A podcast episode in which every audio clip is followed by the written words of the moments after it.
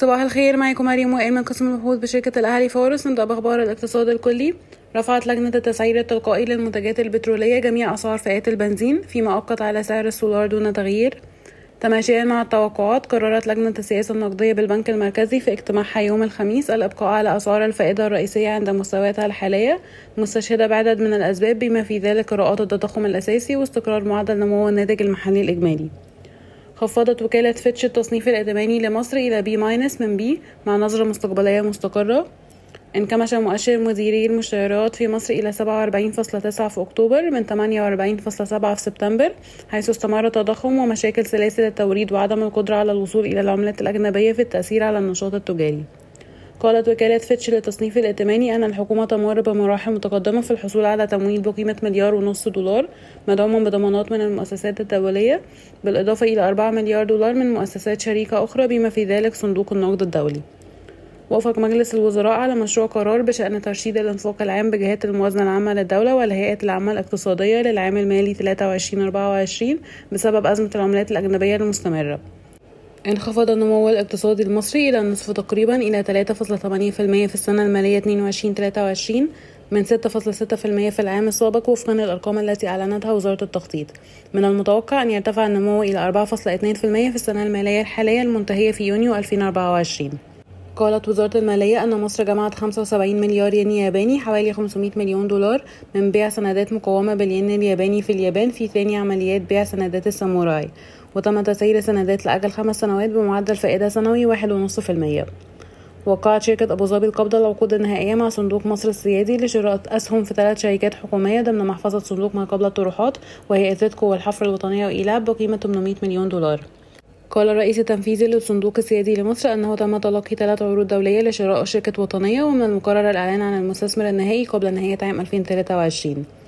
أبدت الشركات اليابانية رغبتها في ضخ استثمارات جديدة في 6 قطاعات مختلفة بالسوق المصري، وهي صناعة السيارات والصناعات الإلكترونية والصناعات الدوائية ومعدات البناء والطاقة المتجددة، بالإضافة إلى قطاع الصناعات الغذائية.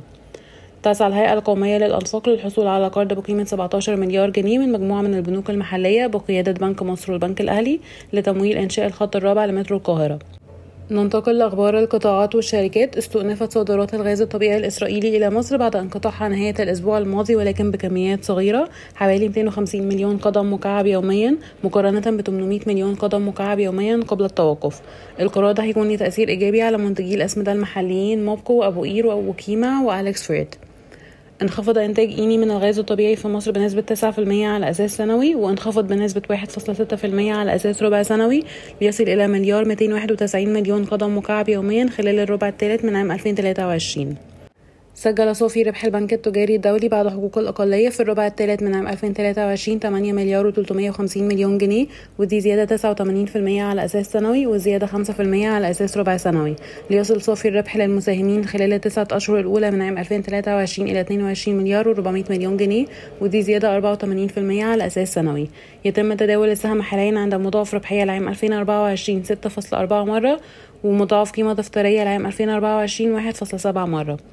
افتتح صندوق مصر السيادي يوم الخميس 4 مدارس ضمن المرحلة الأولى من مشروع تطوير القرية الكونية تدير منصة التعليم المصرية المدعومة من شركة EFG مدرستين منهم. أصدرت شركة جهينة للصناعات الغذائية نتائج مالية إيجابية للربع الثالث من عام 2023 بلغ صافي ربح $323 مليون، ودي زيادة 108% على أساس سنوي و48% على أساس ربع سنوي. سجل صافي ربح خلال أول 9 شهور من عام 2023 $879 مليون، ودي زيادة 85% تقريبا على أساس سنوي. يتم تداول السهم حاليا عند مضاعف ربحية العام 2024 9.7 مرة، وإيفي تو إبدا 5.5 مرة. أصدرت شركة الإسكندرية لتداول الحويات مؤشراتها المالية للربع الأول من عام 2023-24، والتي أظهرت زيادة بنسبة 46% على أساس سنوي، ولكن انخفاض بنسبة 18% على أساس ربع سنوي في صافي الربح، ليسجل $980 مليون في الربع الأول من العام المالي 23-24. يتم تداول سهم الإسكندرية لتداول الحويات حاليا عند مضاعف ربحية للسنة المالية 23-24 9 مرات، وإيفي تو إبدا 9.2 مرة. وقعت شركة أوراسكوم للتنمية قرضا مشتركا بقيمة $6 مليار، مدة القرض تزيد عن 10 سنوات. سيتم استخدام القرض لإعادة تمويل تسهيلات بقيمة $1.5 مليار التي تم الحصول عليها العام الماضي لشركة أوست وتمويل تطوير أوست جزئيا. شكرا ويوم سعيد.